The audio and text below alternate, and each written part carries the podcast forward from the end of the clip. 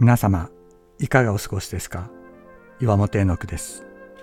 今日も366日元気が出る聖書の言葉から聖書のメッセージをお届けします。3月15日しかし神は愛である。人生においては不条理とも言うべき苦しみが降りかかることがあります。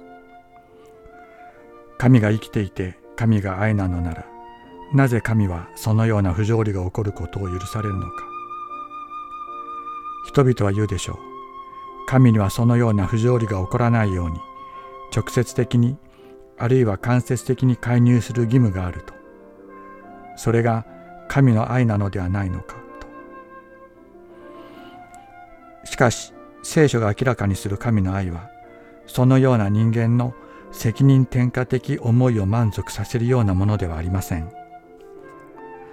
不条理のただ中でなお神は愛であると私たちに叫ばせる圧倒的な命を注ぐのがキリストの十字架の血なのです。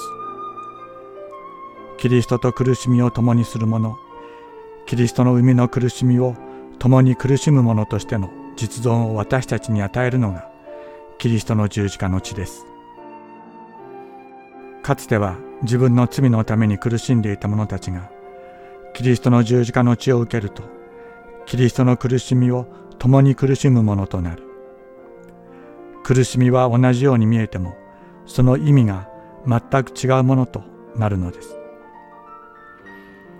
御霊ご自身が私たちの霊とともに私たちが神の子供であることを証ししてくださいます。